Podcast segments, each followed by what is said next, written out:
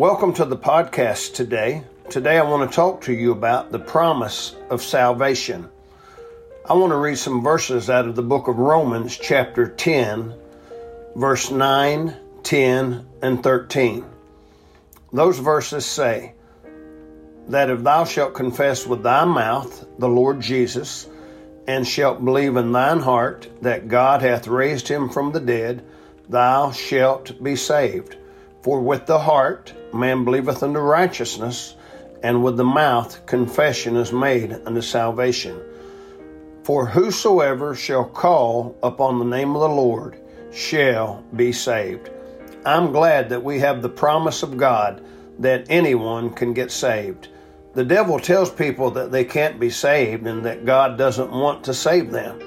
That's a lie right out of the pits of hell. 2 Peter 3 9 says, The Lord is not slack concerning his promise, as some men count slackness, but is long suffering to usward, not willing that any should perish, but that all should come to repentance. Thank God we have the promise of God that if we call on the name of the Lord Jesus, we shall be saved. That's a promise. Take it to the bank. That's not a hope so or a maybe. It is a promise of Almighty God that you shall be saved if you call on the name of the Lord Jesus.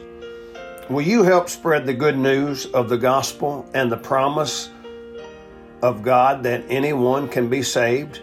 Jesus died on the cross of Calvary for people to be saved and avoid hell. Let's tell people the truth. This helps share the promise of God about salvation. May God bless you today.